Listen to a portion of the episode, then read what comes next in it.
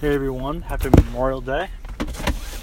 I wanted to record this podcast today to talk about the NBA. I wanted to go over uh, the last series between the Cavs and the Celtics and talk about what I think is going to happen in the finals and what I think is going to happen tonight in Game 7 with the Cavs, uh, the, excuse me, the Warriors against the Rockets. So right now I just worked out and I'm on my way home, so I decided to just put this podcast out so starting off with the Cavs and the Celtics, uh, the Celtics played really well in this series, better than I, I think a lot of people expected. Uh, other than the last game, the last game the wheels kind of fell off for the Celtics.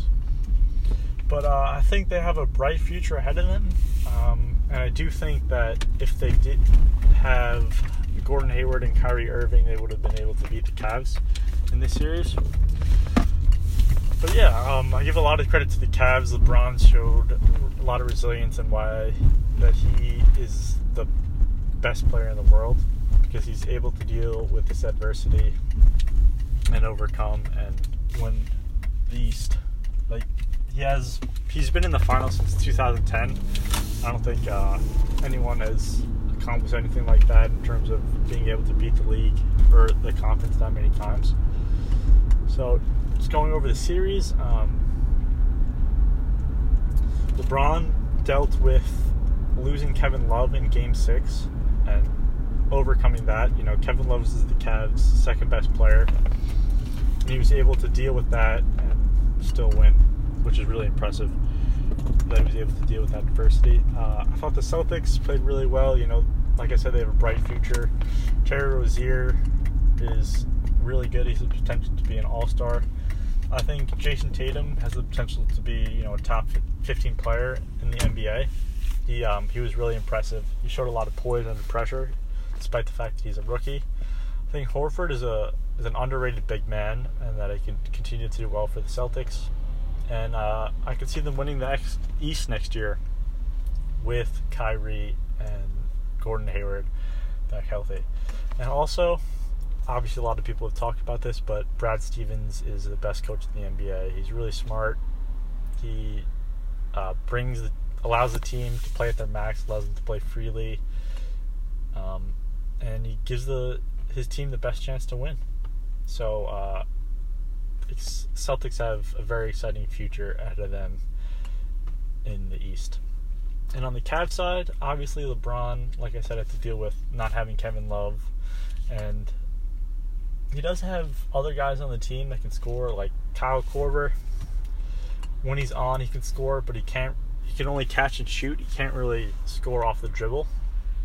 And then you obviously have J.R. Smith, who's the same way he can score off the dribble, but he's streaky, even more inconsistent than Kyle Korver. Tristan Thompson is really good as a rim protector, but his his scoring is so-so. He's really tough, but in terms of post moves and being able to score in the post, he's not as good as some of the other big men in the league.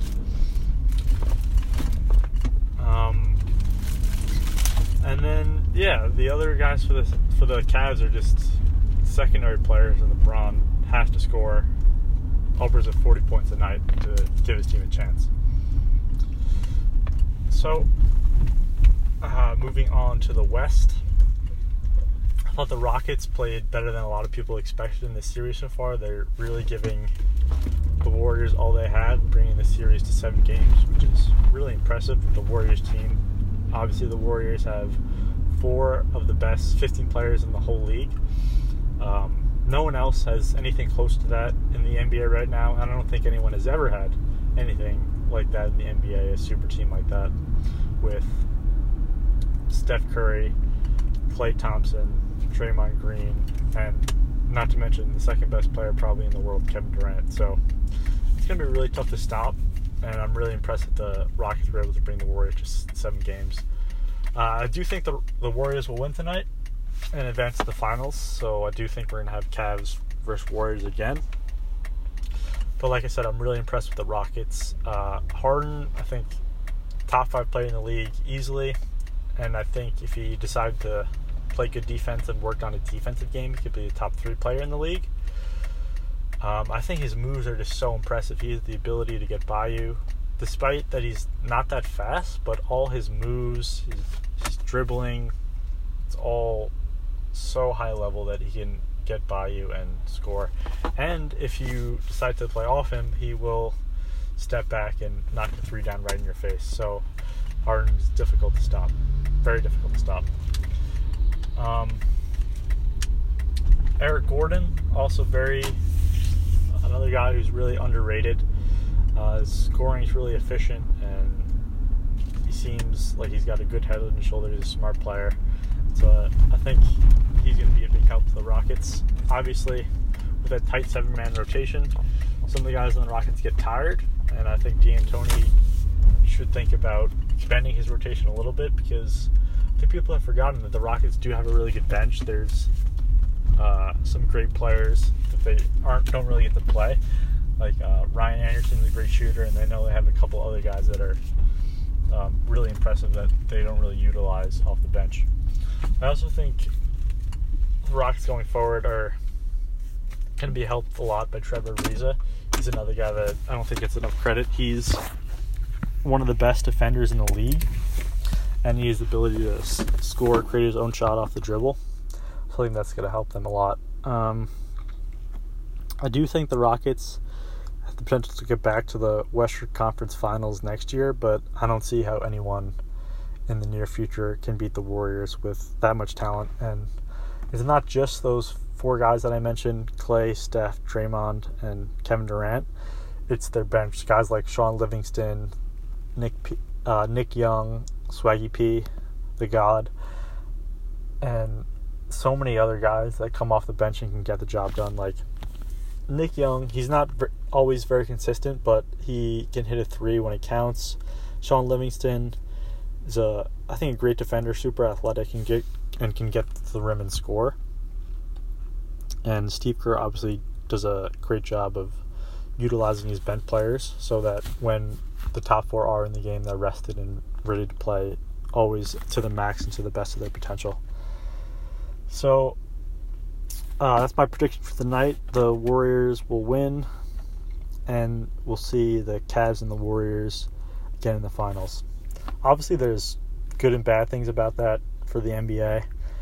Uh, in terms of just the finals, they're going to make the most money off this matchup because those two teams have the biggest star power and uh, like household names.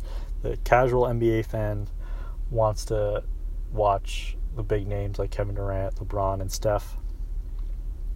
And they don't really know as much about a lot of guys on the Celtics and everyone other than James Harden on the Rockets. So that helps. But on the hardcore, for the hardcore fans, I think they would have rather seen the Celtics and the Rockets in the finals because it's been too many years of the Cavs and the Warriors. Although I don't think I'll ever get tired of seeing the classic matchup of the best player in the world versus the best team in the world. LeBron being the best players and the Warriors being possibly the best team ever in NBA history and certainly the best, most complete team in the NBA right now. So, uh, as far as my predictions for the finals, I think it's going to be closer than people think. Um, but I hear people saying Warriors in four, Warriors in five. I don't think you can ever count LeBron out like that. I can always, I always count on LeBron to win at least two games in any series, even the NBA Finals. I know he won five last year, but to predict anything less than LeBron winning at least two games is a real, uh, I think, disrespect to the greatness of LeBron. So my prediction for these finals will be uh, the Warriors in six over the Cavs. Um, I expect it to be good finals. I expect all the games to be within close, at least within 10 points. I'm looking forward to this matchup. Uh, I would have preferred it obviously to be Celtics and Rockets, but like I said, I'll never ever get tired of seeing LeBron try to beat the best team in his world in the world um, on his own. Uh, as far as tonight, uh, with the Warriors and Rockets, I'm hoping CP3 Chris Paul can play, but from what I've heard, it doesn't look like that's going to happen, and I think that really hurts the Rockets' chances to to challenge the Warriors. And on that same note, with the injuries, I'm really hoping Kevin Love can play in the finals with uh, obviously collided with Jayson Tatum, and that looked really ugly. And it's really unfortunate for the Cavs because he's so big for them uh, with grabbing rebounds and his ability to shoot and score. He's their easily their second best player. So I'm hoping he gets better and he can be back for Game One uh, of the finals. Other than that, um, that's pretty much it. I'm really looking forward to watching the game tonight and watching the finals. I just wanted to drop this episode on my drive to mix it up a little bit from all the pro wrestling talk and do my first episode on the NBA. I'm looking forward to uh, expanding more. Uh, maybe do an episode on track and field. Uh, for those of you who don't know, I've been running pretty much all my life since I was 12 years old, and I'm on the track team at Adelphi. So I'd love to talk about um, probably the Summer League series this year, the Diamond League, and maybe something about uh, my personal running journey and stuff like that. So look forward to that, and hope hopefully I can drop another episode uh, within the next couple weeks. But thank you guys for tuning in for this episode on NBA talk and my predictions for the finals. I want to wish also wish everyone a happy Memorial Day. If you know uh, a family who lost a loved one serving our country, be sure to reach out today and say thank you to that family. I know it can be awkward, but it means it will certainly mean a lot to that family that to know that their uh, the loved one that they lost is being remembered, especially on a day like today. Thank you guys. Enjoy the day. Enjoy the barbecues. Enjoy the food. And enjoy this nice weather. Happy Memorial Day. Thanks for tuning in.